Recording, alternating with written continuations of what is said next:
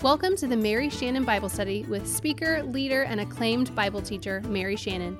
Every week, she'll dive deep into Scripture using her unique blend of laugh out loud humor and hitting you between the eyes truth that we all need. So put on your big girl pants because here we go. Okay, so we are still in chapter one, but we're almost done. Aren't you so happy? Chapter 1, verse 43 is really where we are. And we just went through the fact that Jesus called Simon. And if you remember, he said, You are Simon, but you will be called Cephas, Peter. And we talked about the fact, isn't it wonderful that Jesus sees not only who we are, but who we actually can be? He doesn't just see actualities, he sees possibilities. And we talked about that last week. And we're going to see that even more. If you remember, it says that when he looked at Peter, it was a look that literally gazed into the very being of who he was. And we're going to see that he's going to do that again. And so he continues, um, he is calling his disciples. And we start with verse 43. It says, The next day, Jesus decided to go to Galilee. He found Philip and said to him, Follow me. Now, Philip was from Bethsaida, the city of Andrew and Peter. Philip found Nathanael and said to him, We have found him of whom Moses in the law and also the prophets wrote, Jesus of Nazareth, the son of Joseph. Nathanael said to him, Can anything good come out of Nazareth? Philip said to him, Come and see. You seeing a theme there? Come and see. Jesus saw Nathanael coming towards him and said of him, Behold, an Israelite indeed in whom there is no deceit. Nathanael said to him, How do you know me? Jesus answered him, Before Philip called you, when you were under the fig tree, I saw you. Nathanael answered him, Rabbi, you are the Son of God, you are the King of Israel. Jesus answered him, Because I said to you, I saw you under the fig tree, do you believe? You will see greater things than these. And he said to him, Truly, truly, I say to you, you will see heaven opened and the angels of God ascending and descending on the Son of Man. Ooh, there's some richness in that paragraph. And so here we go. So Jesus goes to the area of the Galilee and he runs into a man by the name of Philip. And what do we find out about him? Philip is from where? The same town as who? Andrew and Peter. So, to me, can you imagine as they're following, they run into Philip, they're chatting, hey, dude, what's going on? And you have this conversation. In the midst of this, Jesus turns to Philip and says, Follow me. And that is all the information we are given in that scenario that Jesus personally invites Philip and he follows. But then we see, just like we saw in the paragraphs before, that Philip is so convinced that the first thing he does is he does what? He goes and shares. He goes and finds Nathanael. And he says to Nathanael, by the way, Nathanael is also the Bartholomew of the other Gospels, in case you're searching for him. Okay? Nathanael, Bartholomew. Remember, most often they had two names. Hello, Mary Shannon. I just I just got that question today. So are you Shannon or are you Mary? Well, I'm both. Well, what do you go by? Well, I typically go by Shannon. Okay. So here's the situation. So Nathaniel, he goes to find Nathaniel, and he says, We have found him of whom Moses in the law and also the prophets wrote, Jesus of Nazareth, the son of Joseph. Could this description insinuate that Nathaniel was very versed in the law and the prophets because it's very interesting how Philip presents this to Nathanael. Uh, remember when Andrew went to Simon Peter, he said, I have found the Christ. But here, Philip says, No, I have found the one that Moses in the law and also the prophets wrote about. Could it mean that maybe Nathanael was a diligent studier of the law? But yeah, it seems that Nathanael misses this altogether. And what part does he get stuck on? He is from Nazareth. The scriptures, by the way, um, the scriptures didn't say anything about the Messiah coming from Nazareth. It's very interesting, the Old Testament. And so he has no recollection in his Old Testament knowledge of the Messiah being predicted, that he would come from a town of Nazareth. Actually, the town of Nazareth didn't even really exist in the Old Testament. And so he's like, Nazareth? Are you kidding? What good can come of Nazareth? Now, what you need to realize is Nathaniel's from Cana. We're about to be there in a minute for a, a, celebration. But Cana was like only nine miles from Nazareth. And if you think Nazareth is small, Cana's really small. But have you ever um, experienced the rivalry of small towns? I don't know about you, but I mean, my parents grew up in a really small town. We're talking about one stoplight, maybe. Did we have a stoplight? Oh, we didn't have a stoplight. No stoplight, okay? It was one main street.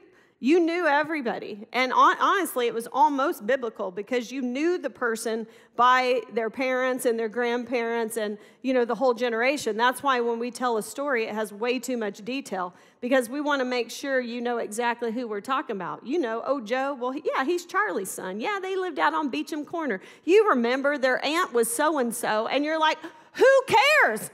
I don't even know these people. What did he do? Tell me the story, right? So you have this small town vibe, but you have this competition. So my parents grew up in a place called Manila. Okay? They were very competitive with other small towns like maybe Monette, and they couldn't stand them. Is that correct? Leachville. They, they couldn't stand Leachville. And so this is kind of the scenario. He's like, Nazareth? What good can come from Nazareth? I mean, you know what a rivalry is like, right? I don't even need to talk sports or something like that. And so, bottom line, he is saying, Nothing important. I have no recollection in the Old Testament of the Messiah or the prophets saying the Messiah was going to come from a place called Nazareth. And on top of that, what good can come of Nazareth, insinuating nothing important comes out of that place? Well, obviously, the Pharisees kind of had the same attitude about really the whole region of the Galilee, because if you look in John chapter 7, there is a story in 752, you'll see it. There's a story about how when Nicodemus, do you remember him? One of the religious leaders, and he's the one Jesus is going to talk to about being born again. But there was a, a point where he actually stood up for Jesus. And their response to him was this They said to him, Are you from Galilee too?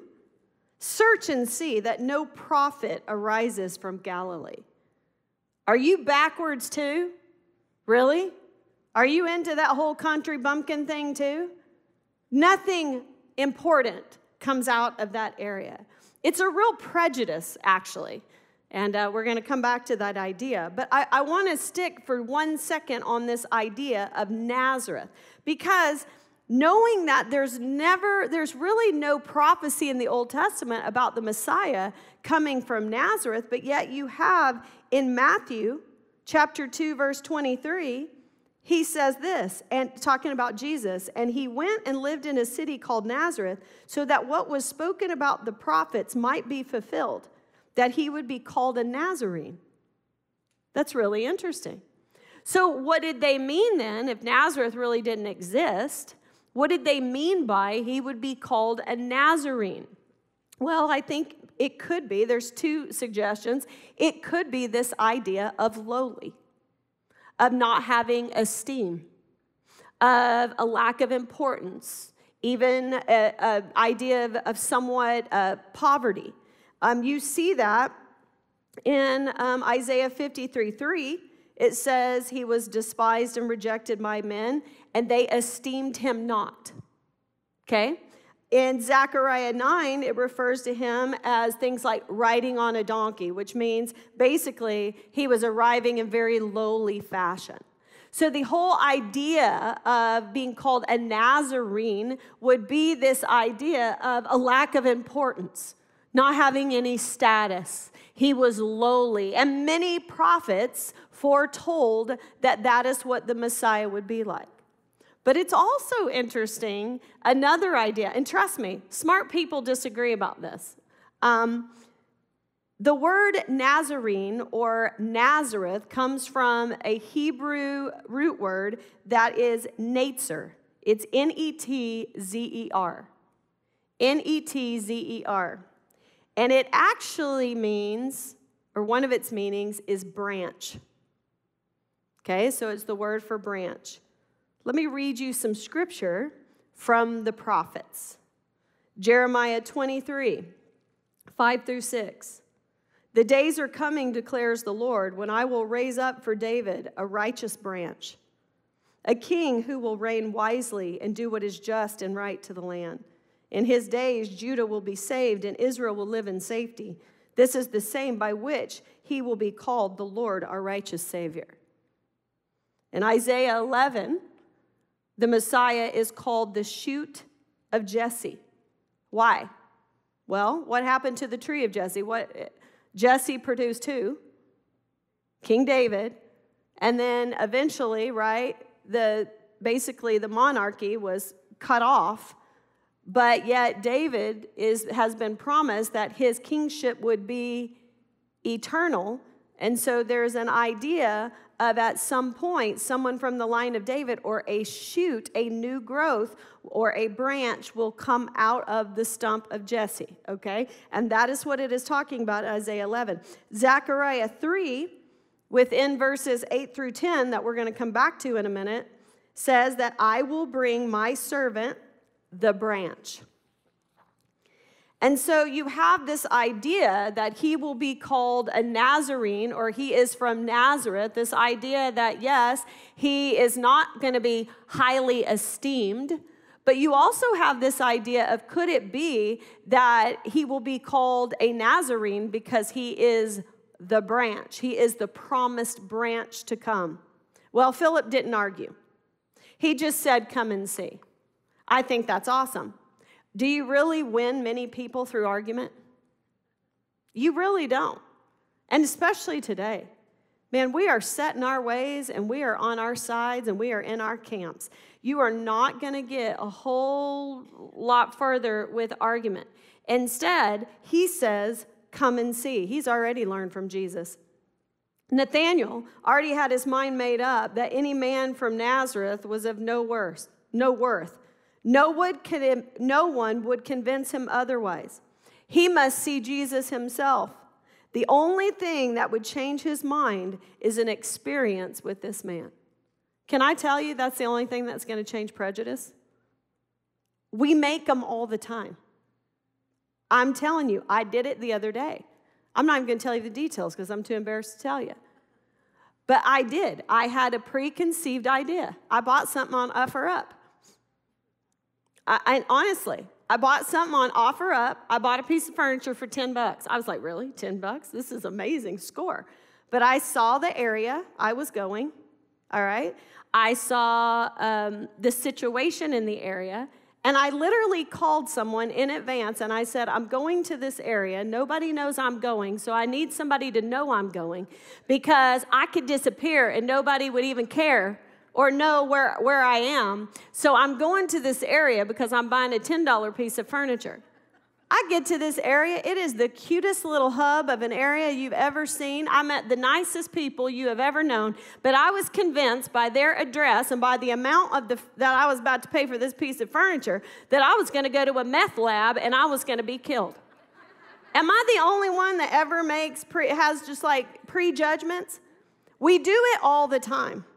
We do it based on economics, based on addresses, based on the color of someone's skin, based on their gender. We even make uh, judgments based on mental health. I cannot tell you how many times people would say back in the day when I dealt with anxiety, oh, girl, you just need to pray more and talk to Jesus. I wanted to slap them upside their head. Do you not think I'm talking to Jesus? Do you not think I'm searching the word to know what in the world? Why am I coming apart? Why am I falling apart?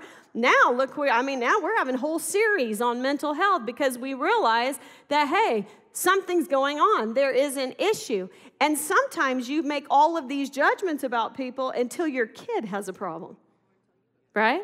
Till you go through it. I did it. I was that young judgmental mother. I'm telling you, I was. That Bible teacher who had it all figured out, who was slightly judgmental, who would say, Well, this needs to happen and this needs to happen, and I'm protecting my kids. And can I just tell you, boy, all that went out the window, right? Be careful. Because most of the time we have these judgments, and the fact is, no one's gonna argue you out of right and wrong. But what happens is when you begin to experience for yourself, you start to change a little bit. And you realize life is not so black and white. Grace is messy, right? And so Philip's not going to sit and argue with Nathaniel. He's like, all right, dude, can anything good come from Nazareth? Come and see. And this is what Jesus says. This is so good. Right next, okay. He says, Jesus saw Nathanael coming towards him and said to him, Behold, an Israelite indeed, in whom there is no deceit. Let me give you some word pictures here. The name Israel means contend, persist, persevere, prevail. Do you remember that? You need to be thinking when you first were introduced to that name in Genesis. There was a name change, right? From Jacob to Israel, one who contends with God, one who prevails. Indeed, that word indeed literally means genuinely. He's being serious. In truth, actually. So when he sees Nathanael coming, he's like, no, really, actually, in truth, this is an Israelite in every sense of the name. And then he says, in whom there is no, your Bible might say, guile or deceit. All right? Let me read you some from the story of Jacob in Genesis 27 35 through 36. But he said, Your brother came deceitfully, and he has taken away your blessing. Esau said, Is he not rightly named Jacob? What does Jacob mean? Deceit, trickster, con man, grabber of the hill. For he has cheated me these two times. He took away my birthright, and behold, now he has taken away my blessing. Then he said, Have you not reserved a blessing for me? You know the story. So, in other words, um, this is kind of what he's saying. He's saying, Behold, one who is true to the name of Israel, and in whom there is no Jacob. Nathanael said to him, How do you know me? And Jesus answered him, Before Philip called you, when you were under the fig tree, I saw you. Nathanael answered, Rabbi, you are the Son of God. You are the King of Israel. What in the world just happened? What was so transforming about that? I saw you. He went from, dude, ain't nothing good coming from Nazareth. Are you kidding me? To two sentences, I saw you, and bam, all of a sudden he says that Jesus is the Son of God and that he is the King of Israel. Okay, you need to read your Bible like this. What happened? That should make you go, hmm. And then you start to dig. So, is there something in the words which act as some great revelation to Nathanael? There must have been something there. Were they a proof that the presence before him could read the very depths of his own thoughts? He says, I saw you under the shade tree, under the fig tree. That is where Jews were accustomed to retire for meditation and prayer. Jews would go under a shade tree. We can, we can relate to that here in Phoenix. You go somewhere in the cool, you go in the shade tree under the fig tree. That's literally what that means. And they would go and they would meditate and they would pray and they would read the law, all right, the first five books and the prophets. I just wonder if he was under that fig tree, could it be possible that he was reading the story of Jacob? that he was meditating on those scriptures. Was this the portion he was reading? I just wonder. In that portion, it's a story about how Jacob, remember, wrestled with God. And trust me, he wrestled with God before he actually wrestled with God. Do you remember? He left for his life because he had been the trickster, and he, he ends up sleeping with his head on his stone, and he has a dream, and we're going to look at that in just a second. And he goes and he works for uh, Laban, right? So Jacob the trickster got tricked. And eventually he comes back, and on the way back, he has one serious wrestling match with God. And at the end, he finally does what? Instead of trying to control, to fight it out, he surrenders. And yes, he walks away with the limp. But it makes me wonder if Nathan had been wrestling something under that same fig tree. Well, not same, under his fig tree. And I just wonder if Nathan was at a point where he needed to surrender. Also, at the end of it, do you remember what Jacob said? Jacob got to see God face to face. Genesis 32, 24, 24 and 30. Okay? It says this in verse 24 And Jacob was left alone, and a man wrestled with him until the breaking of day. And then in verse 30 it says So Jacob called the name of the place Peniel, Peniel, saying, For I have seen God face to face and have been delivered. I have seen God face to face and have been delivered. And now, Philip is staring, not Philip, Nathanael is staring face to face at who? Jesus.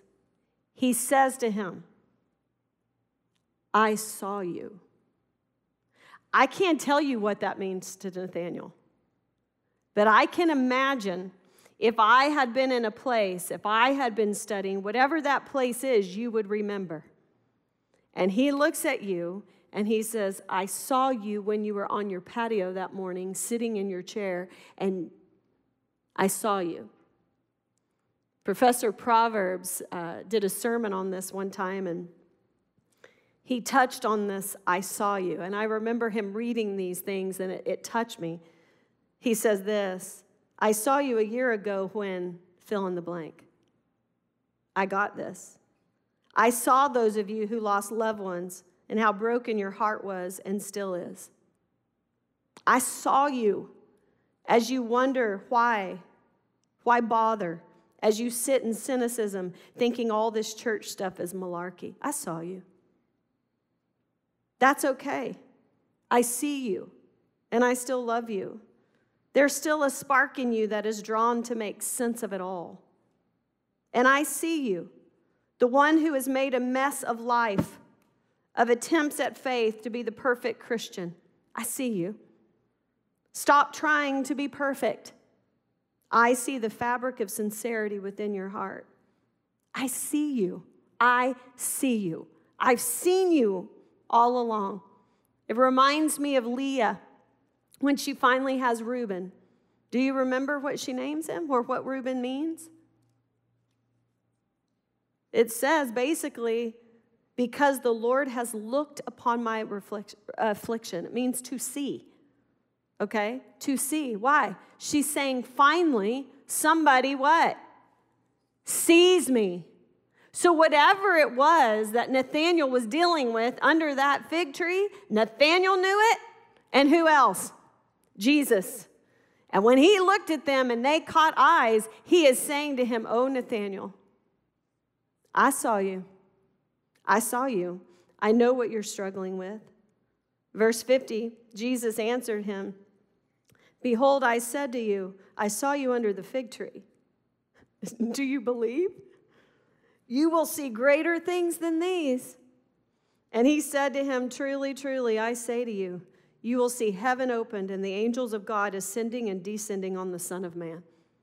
Where is that in Scripture? Same story with Jacob, right? Jacob is fleeing for his life. He is asleep with his head on his stone, and he's, he has a vision.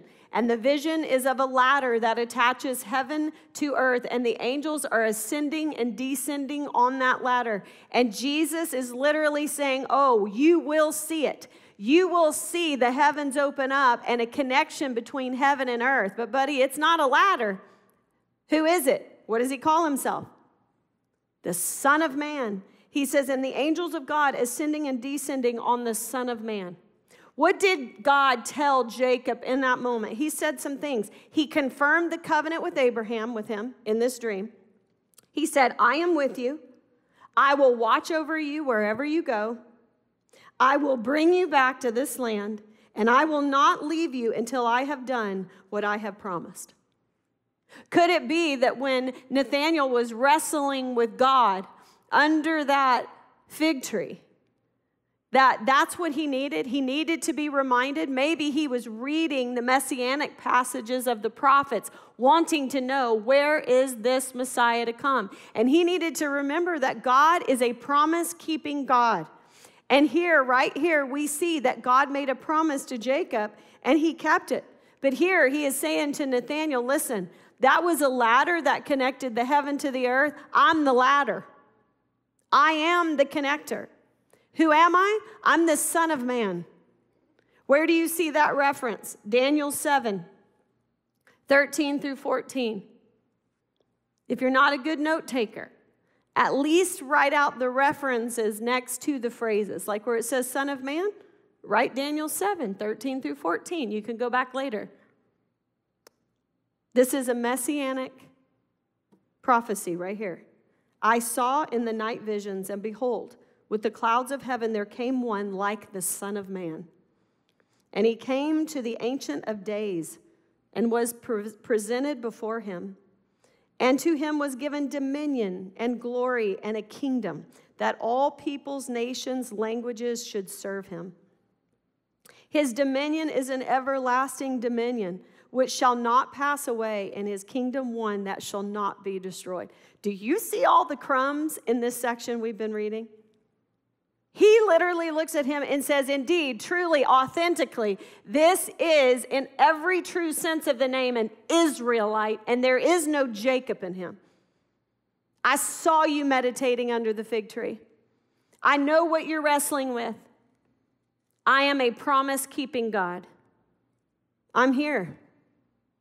Oh, that changed your life? Wait till you get a load of me because you're going to see the heavens open up and the angels ascending and descending on the Son of Man. Because all dominion has been given to who? Me. Oh my gosh, do y'all see the crumbs? It has incredible, rich meaning. Now I want to show you something I've never seen before. And this week I was like, oh my gosh, see, this is what exciting. You never know it all.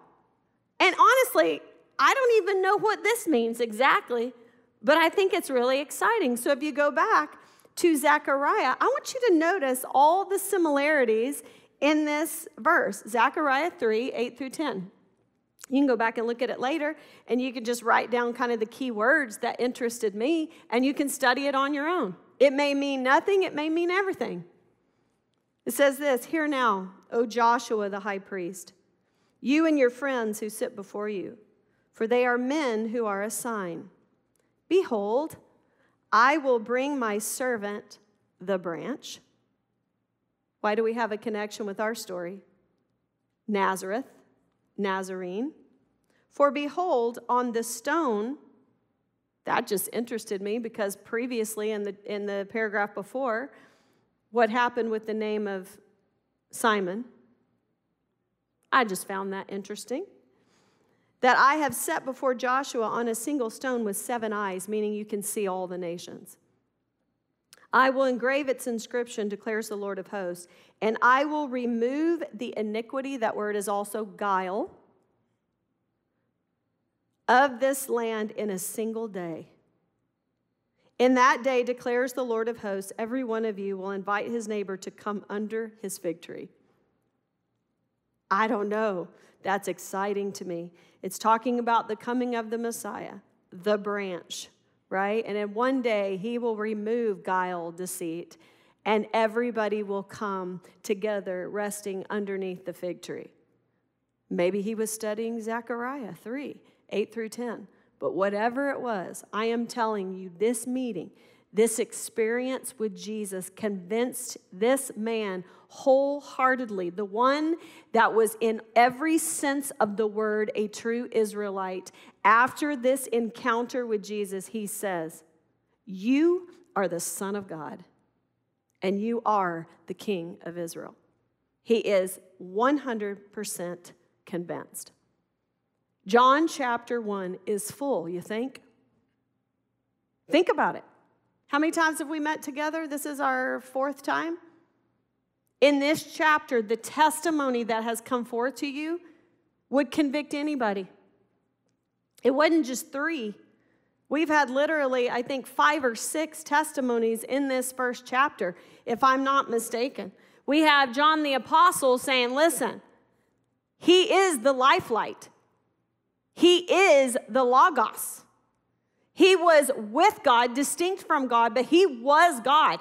Before the beginning began, he was there, and all things were made by him and through him. Life comes from him.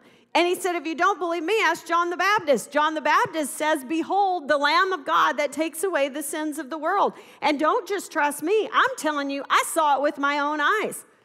The one who sent me to baptize says, When you see the one that the Spirit comes down on, he's the one. I saw it. This is it. And then after that, we have Andrew who says, We have found the Messiah. We have Philip who says, We have found him, of whom Moses wrote about in the law and the prophets wrote. And we have Nathanael saying, What? You are the Son of God. You are the King of Israel. In one chapter, what more verbal testimony could you want? Jesus is God. These things I have written that you may know that Jesus is the Christ, the Son of God, and that by believing in his name you will have life. We're going to see all kinds of themes emerge in the book of John. We're going to see everything that was old become new. We're going to see water turn to wine. We're going to see an old temple replaced by a new temple. We're going to see an old birth replaced by a new birth. We're going to see old water replaced by living water. We're going to see an old way of worship replaced by a new. Chapter 2 is going to be the beginning of signs pointing to who Jesus is. It makes total sense to me that Jesus would begin his ministry at a wedding. How about you? Well, how's it all going to be completed at the end of days? A wedding. The wedding supper of the Lamb. He begins his public ministry at a wedding, and at the end of the day, the days, we will be celebrating together in a beautiful wedding celebration. So I, I cannot imagine a better way to start. Chapter 2. On the third day, there was a wedding at Cana in Galilee, and the mother of Jesus was there. Jesus also was invited to the wedding with his disciples. Let me tell you what, weddings were a major event of the day. Big, big deal. Actually, it was a week long celebration involving pretty much the whole community. And what kind of community was Cana? Small. This is a big deal. Everybody knew about it. They've been involved in this thing from the get go. They know these two people. They are so excited. They are looking forward to it. And now the day finally comes. Are you kidding? It's a big deal. It is the talk of this little town, and they have been waiting for it. I want you to understand how a Jewish wedding kind of takes place. And since I brought up the fact that Jesus' ministry starts with a wedding and at the end of days it will end with a wedding, I'm going to show you how this wedding um, ceremony also represents us in Christ. Okay? I'm just going to give you some references, read you some scripture. Number one, the bride would be chosen. Okay? The father chose the bride. Now, in, the, in our day, we don't do it that way. Although, in some ways, I'd kind of like to go back to that. Do I hear any amens? I could have done a great job. I knew exactly what I knew what they wanted, but especially I knew what they needed because I'm the one who raised them and ruined them.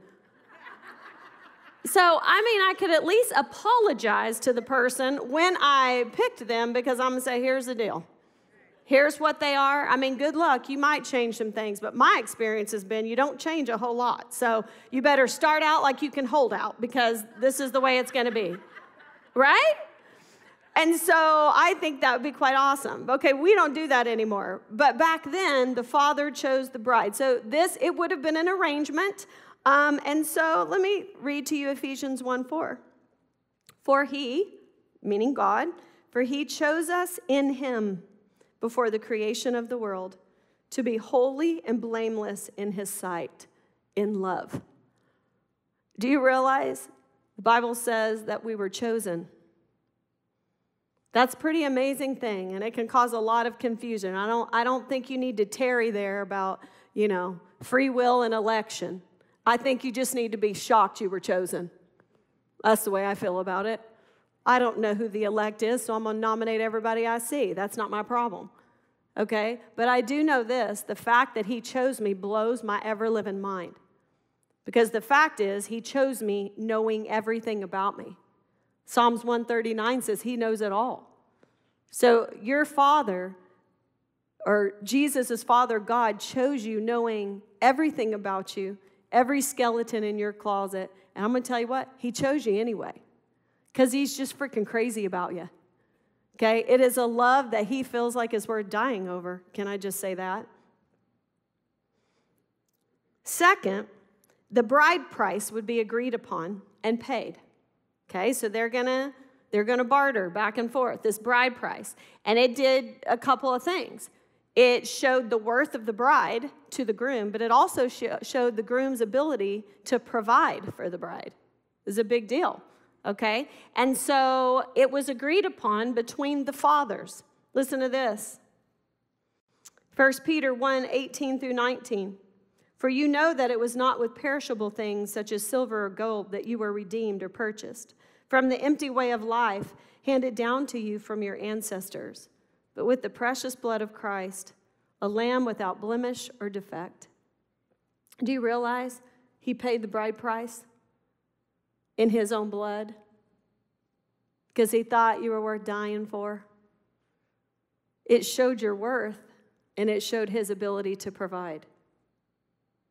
Then there would be a pledge of love and a commitment and a gift. So he, the, the groom would make a pledge of love um, and he would give his commitment. And then, because at this moment he was going to return to his father's house and he was going to begin to build on a room or build a place, a home for them.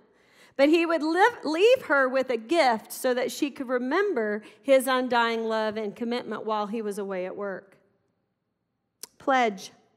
John 14, 1 through 3. Do not let your hearts be troubled. You believe God, believe also in me. My Father's house has many rooms. If that were not so, would I have told you that I'm going there to prepare a place for you? And if I go and prepare a place for you, I will come back and take you to be with me, that you may also be where I am. What is he saying? Listen, I love you. I'm making my pledge of commitment. I'm going to return to my father's house and I'm going to build you on a room. But I'm going to tell you what, I'm always working. I do not sleep nor slumber. I will be at work and I will be committed, and you could trust that if I've gone away to prepare a room for you, I will come back for you. Just to make sure that you understand my commitment, let me leave you a gift. John 14, 16. And I will ask the Father, and he will give you another advocate to help you and be with you forever. 2 Corinthians 1:22 says he set his seal of ownership on us and put his spirit in our hearts as a deposit guaranteeing what is to come. You have been chosen. You have been paid for by the precious blood of the lamb. He has made his commitment and just so you know, He has left a guarantee, a deposit, a gift inside of you, His Holy Spirit, so that you can be assured that He will never leave you alone. And one day He will come back for you. And then we have the betrothal period, where you're away, you're engaged, right? Uh, you don't have any intercourse, but for all legal purposes, they were married. They were committed. One belonged to the other. 2 Corinthians 11, 2 says this I am jealous for you with a godly jealousy. I promised you to one husband, to Christ, so that I might present you as a pure virgin to him. Ephesians 5 31 through 32. For this reason, a man will leave his father and mother and be united to his wife. The two will become one flesh. This is a profound mystery. Why? Because I'm talking about Christ and the church. So, bottom line, he's like, stay faithful. Stay faithful. We have fully committed to Christ. We are betrothed to an amazing bridegroom. I love the story Max Lucado wrote, so I'm going to read it to you because I think it is fantastic. He tells a story about a prince and a peasant girl who fall in love. This, uh, it's kind of, it's not hard to understand. On the one hand, there is a prince who literally had the world at his disposal. There has never been a more perfect specimen of a man that ever lived. Nothing about him was common. You wouldn't be exaggerated to say he was the perfect catch. On the other hand, there's a peasant girl. She is nothing more than average. At her best, she is plain, but at her worst, she's just plain ugly. I didn't write that. Max Lucado wrote that. there are times when she is cranky and moody, and she rarely ever achieves all she could. To look at her from anyone else's eyes, you would never believe she was worth much. But if you choose, if you could see her through the eyes of the prince, you would believe that she is to die for. Because the prince determined that he couldn't bear to live without her, he asked her to be his bride. The angels in heaven listened expectantly as she accepted his proposal.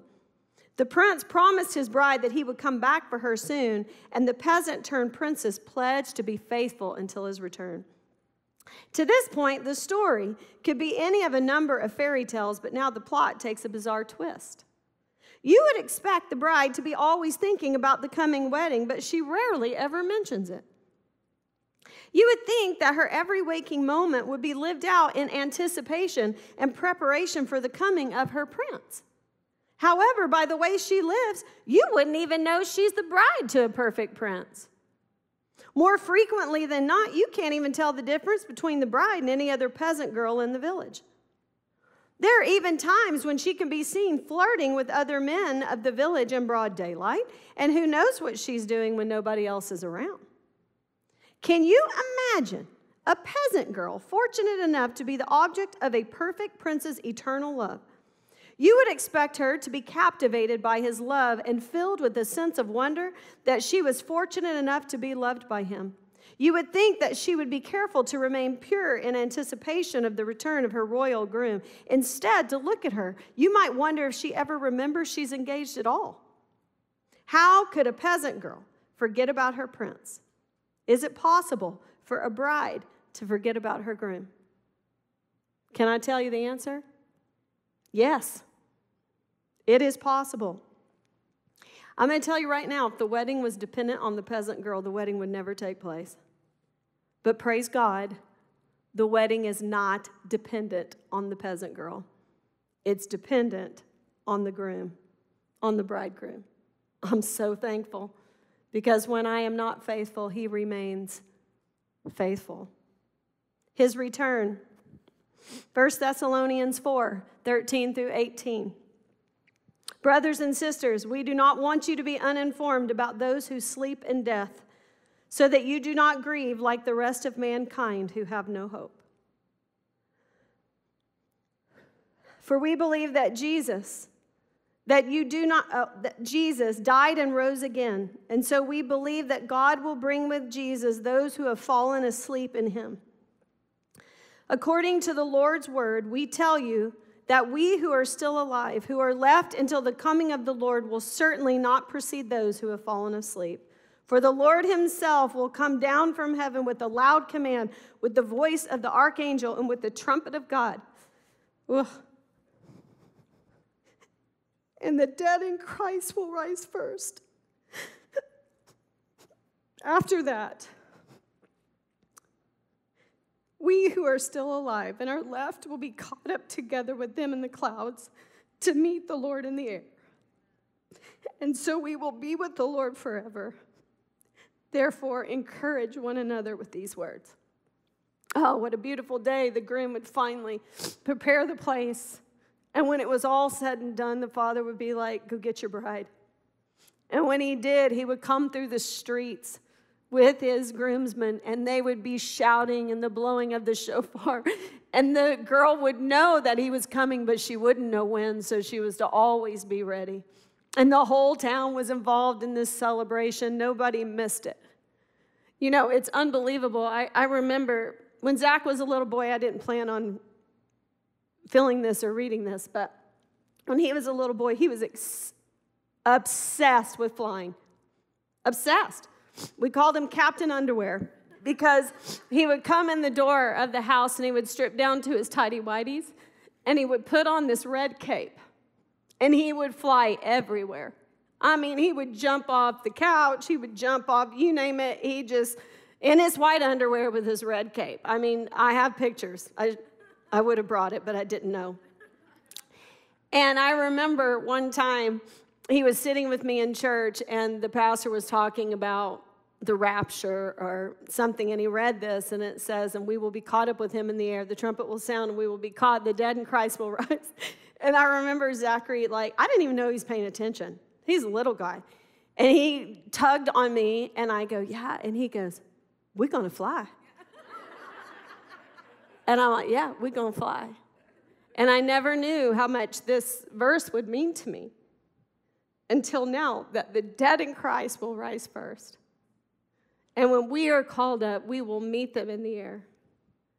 And it says, Listen, therefore encourage each other with these words. We have hope. Thereafter, that will be the greatest celebration you can ever imagine in your life. That will conclude in the consummation of a marriage. It was a highly anticipated event.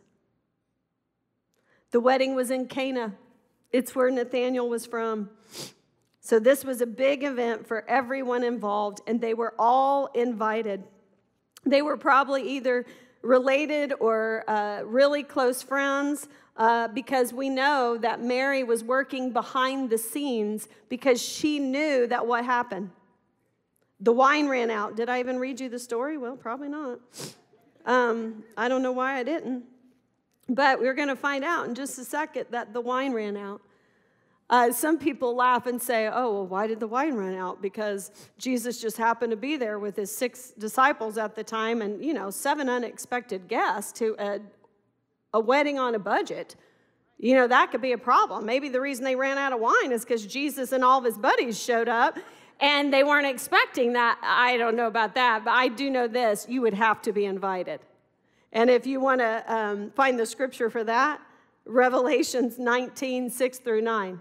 You do not get into the wedding supper of the Lamb without an invitation, can I say? I would have loved to see Jesus at this wedding. I think he was fun. I think he was laughing and dancing and enjoying his disciples. I do not think he was a spoiler of a party. I do not think he was a dud. I do not think he had an attitude of judgment. I think people liked to be around him and they wanted him around. And I think if there is always someone, speaking of judgment, if you have an attitude of judgment, nobody's going to get it right for you. You will always find something wrong. Can I just tell you? Ask the Pharisees. They looked at John the Baptist and thought he, because he did not eat or drink or have any fun, they thought he was possessed by a demon. They looked at Jesus over here, who was enjoying life, and they called him a glutton and a drunkard. Well, make up your stinking mind right? But I'm going to tell you, when people have an attitude of judgment, they can find anything they want to judge. And so I see these disciples, they're enjoying him. Two of them followed John the Baptist. You want to talk about extremes? They're like, wow, this is fun. This dude eats more than locusts and honey. He smiles like he's not, you know, he's kind of laid back. Come and see. Come and see me. Come and be with me. That's what he was like. I would have totally loved, and I'm going to tell you what, he celebrated marriage. I just wonder if he just looks at what is going on and he's like, yep, this is where it's all going to end. It's worth it. It's going to be worth it. It's going to be worth it.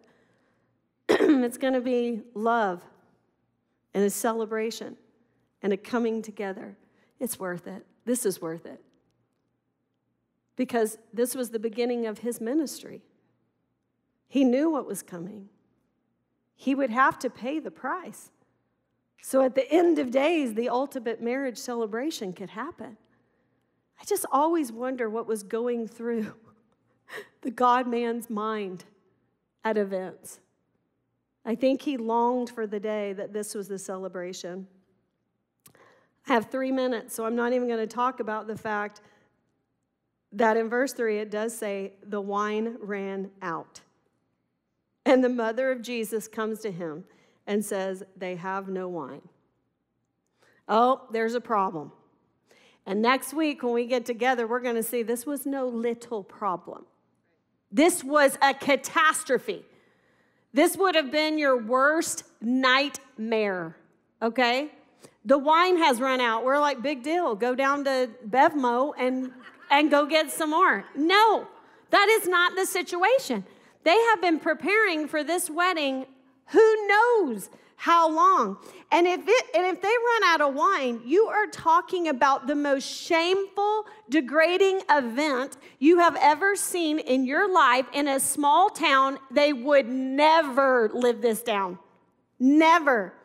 Who understands the fact that when a small town gets a hold of something about shame that they can run their mouths? Let me tell you, Mary, the mother of Jesus, might relate, right? And so when this problem happens, she's like, oh, no, no. And she comes to Jesus. We'll see what happens, okay? Yeah, I'm gonna pray and then I'm gonna keep you for one minute because I want you to tell me one takeaway. I want you to shout it out like popcorn, okay? So as we're praying, you be thinking about that. Lord, thank you so much for today. We love you dearly. May these words go down in our heart and produce fruit. Lord, I pray that they sit under the fig tree all week long and meditate on these truths and apply them to their life. We love you in Jesus' name. Amen. Thanks for tuning in to the Mary Shannon Bible Study. Be sure to subscribe.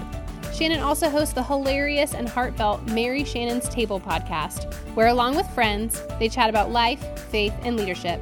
Check out the show now and subscribe. If you want to connect with Mary Shannon, go to Instagram at It's Mary Shannon or visit itsmaryshannon.com.